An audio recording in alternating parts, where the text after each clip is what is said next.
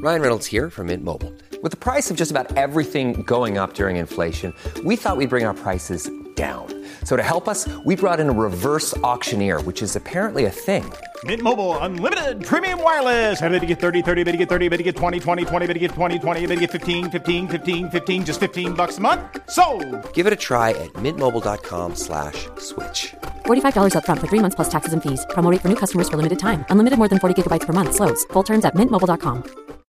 When you need mealtime inspiration, it's worth shopping Kroger, where you'll find over 30,000 mouthwatering choices that excite your inner foodie. And no matter what tasty choice you make, you'll enjoy our everyday low prices, plus extra ways to save, like digital coupons worth over $600 each week. You can also save up to $1 off per gallon at the pump with fuel points. More savings and more inspiring flavors make shopping Kroger worth it every time. Kroger, fresh for everyone. Fuel restrictions apply.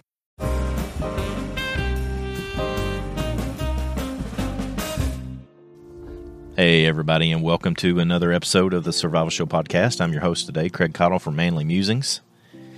Really appreciate you being here with me. As many of you know, I am the director of Nature Reliance School, and as such, I do a whole lot of stuff uh, alongside and completely separate from David. And as Nature Reliance School, one of the things I did last night was a Facebook live broadcast about COVID 19. However, I'm sure there's quite a few people here that listen to the Survival Show podcast that did not get a chance to see that or don't even know anything about Nature Reliance School and all that good stuff. So, what I thought I would do is go through my notes from that podcast, that video cast last night. The reason being is that uh, it was live and I answered quite a few questions during the live broadcast and quite frankly, I didn't get to all my notes. And so there's a tremendous amount of notes here that I want to go over and add to. And this will probably end up being, I don't know, maybe two or three different podcasts, but I want to go ahead and record them. So it's what I'm referring to as the three C's solution to this coronavirus crisis. So here we go. First off, I want to talk about the three things that I'm going to be doing here in this podcast as a whole. Number one, I want to be back, piggybacking off a good friend of mine, uh, Mike Poynter. He's the executive director of the Kentucky Board of Emergency Medical Services here in Kentucky. Um, so, if if it helps you understand, he reports directly to the governor of the state of Kentucky, and he's been uh, a, participant in several Nature Reliance School classes. Uh, he's been an, an, incredible advisor of sorts in many ways to what it is that we do at Nature Reliance School. And he's been sharing me, sharing with me information that's coming from the Emergency Operations Center here in Kentucky, which some of it is directly applicable to us here, but most of it's applicable to everybody as it relates to COVID 19. So, some of the things I'll be talking about, I'll try to point out where they've come from, Mike, and uh, detail them there in this particular podcast.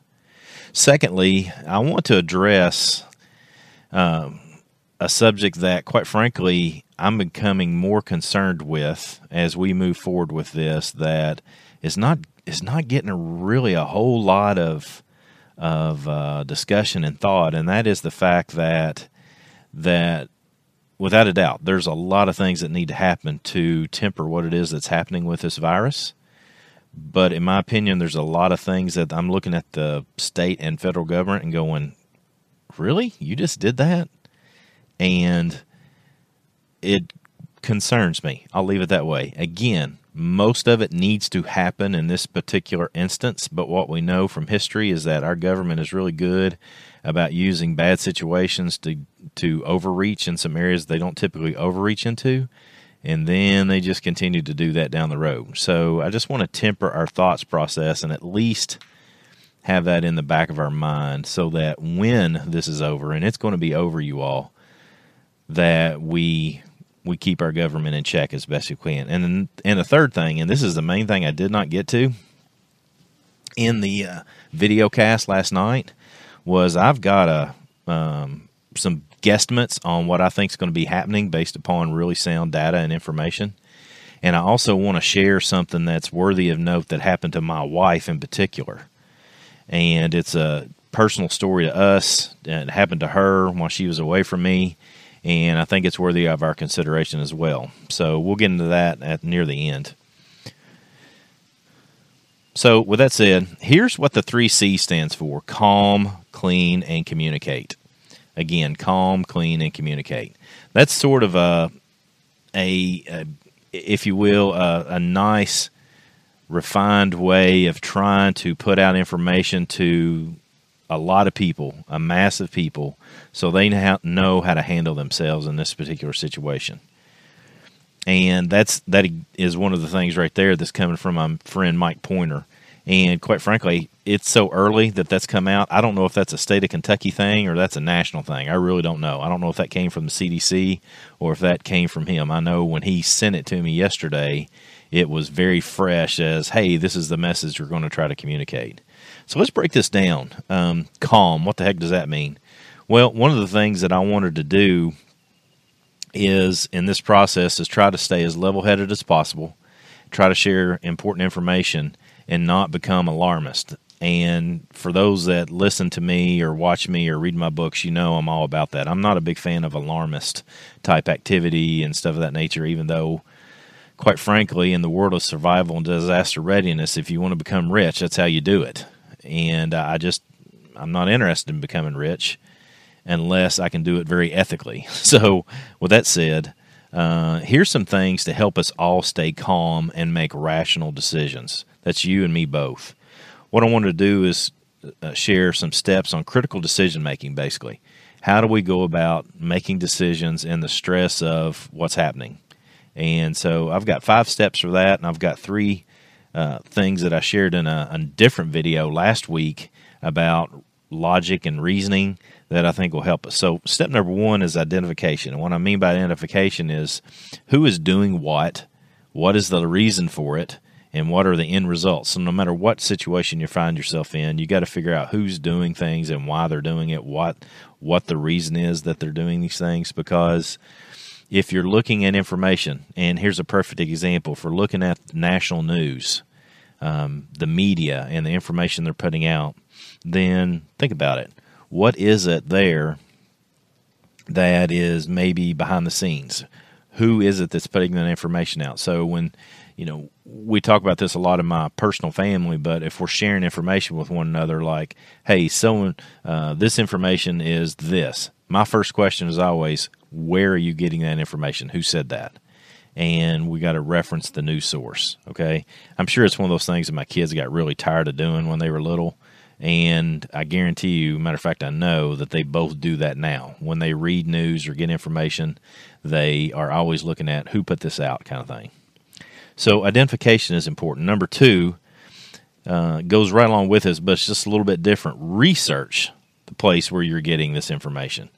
For example, I'm a fan of listening right now to the CDC because they're the experts. I'm a big fan of listening to infectious disease physicians when they talk about this type of thing because this is an infectious disease. And what I'm saying is that this came up this week. There was a post that a friend of mine put up on social media from a police officer. And this is from a different city, not even close to me. But that police officer obviously was incredibly intelligent, uh, very smart, very articulate, made some really good points about the virus and how it'll do certain things and it'll do these certain things. And he's probably right in that small general area of the world in which he lived because some of the information that he was sharing was counter to what the CDC was saying. And because of that, then, you know, it got shared on social media, and now a lot of people believe it. Well, they shouldn't believe that because you've got to understand and research where it is that your information is coming from. So when it got shared, I looked the, the guy up on social media to see that he was a police officer in so and so town. It's not important where it was. The point being is that that is not the best information for a large mass of people. It might still be really good information for the area that he's from, but it is not good information for a mass of people. Number three on this list here is you need to identify biases. Everybody has biases. If you work really hard, you can get rid of most of them, but for the most part, we all have certain biases. We're, uh, if nothing else, uh, humans in general, as a species, are normalcy biased, meaning we like to normalize situations. We like to make situations normal that don't need to be normal. And I'll be frank with you, as as far as health concerns are related, I'm really bad about this in my own family. It's something that I have to fight with all the time.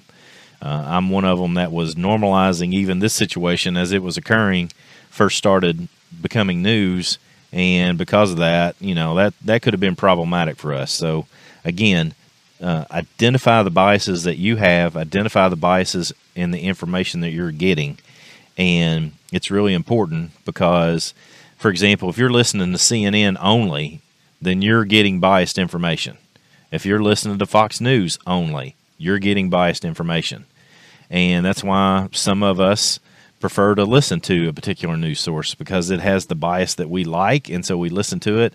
And because of that, that can be problematic. So, what I do personally when it relates to obtaining news, I'm a big fan of reading the news rather than watching the news and watching it on video. And because, from my perspective, people will put in a lot of interesting graphics, some some emotional ridden music uh, before or after or during a news segment or something of that nature. And because of that, it can evoke emotional uh, aspects of what it is that we're thinking rather than just looking at the intelligence of what it is that we're thinking. And so I'm a fan of just reading. If you read it, then you put in your own thought processes more than you can the emotional processes that some creative producer has put into a segment. Um, a, a big part of this, as far as biases is concerned, is just pay attention to what info is missing.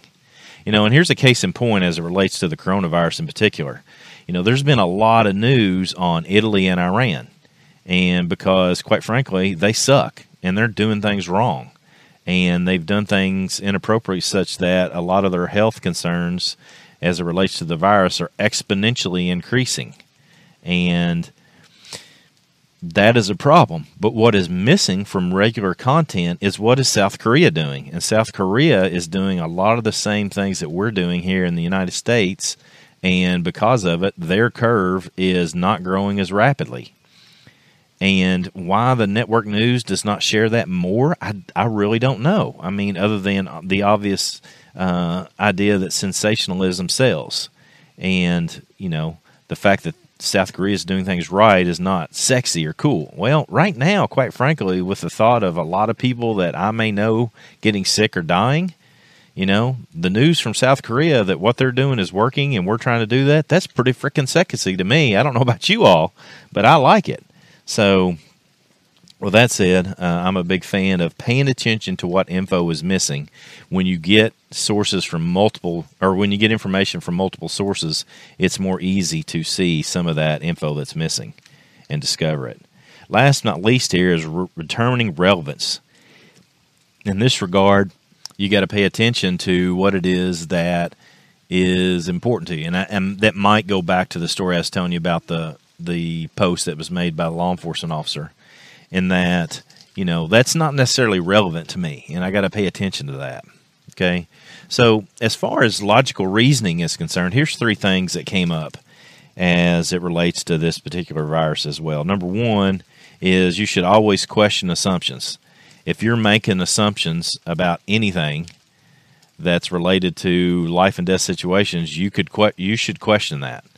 And you should pay attention when people are making assumptions about the virus. We assume that it's going to do this. Well, why are you assuming that? Are you educated on the topic or are you just a news pundit? Uh, are you educated or are you just repeating what you heard at work the other day by some dude that works down the line from you? You know, everybody has opinions on what's going on and how to handle it. And a lot of those opinions are garbage. So, assumptions that are out there we need to question. Number two is reason through the logic. It's like it's it's what I like to refer to as the logic chain. So if you're going to arrive at a particular thought process or decision or um, result on any particular situation, then a good thing to do would be to look at the pieces and parts that lead to that decision and question every single one of them. And when you question them, uh, what's going to happen is you may find that one of the links in the chain, for example, break, and it doesn't lead you down further that chain. And so it's important right now to go about uh, looking at each of those individual parts, reasoning through them, and then discovering, hey, yeah, the chain does lead to this, or no, it doesn't, and, and that's valuable knowledge.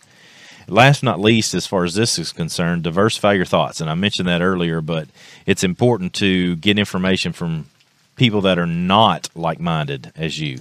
Uh, that's where good debate, that's where good discussion comes in. Uh, when I say argumentation, not mean spirited argumentation, but rather the uh, opportunity for other ideas to be presented and you to consider them. And here's a perfect example: is uh, and this is where I made a mistake. You know, is my understanding, and, and again, I want to say that this is wrong as I'm saying this in case this is the only part you're getting to. That washing your hands with hot water and soap is a good thing in this particular situation. Man, I have been quickly corrected, and I was quickly corrected uh, rather professionally and uh, uh, nicely by some people who said it's really just soap and water. Um, matter of fact, open, using hot water might actually open up the pores of your skin to allow something like a virus come in and and be problematic more so than just regular soap and water. But the key is being the soapy portion is make sure that you utilize the soap. Make sure you get every crevice and piece of your hands. That's why people are recommending to um, to uh, sing songs and stuff of that nature. But with that said, diversify your thoughts. You know, I mean, get get some other opinions. So, with that said, that is. Let's go ahead and break this at 15 minutes. We'll break this up into several different segments, and we'll call that part one. And that's what we're calling the calm section of the podcast. The next section we're going to get into is the clean section. We're going to talk about some of the things that we need to be doing to keep ourselves clean. So, as always, with the Survival Show podcast, keep it simple, be positive, and stay sharp.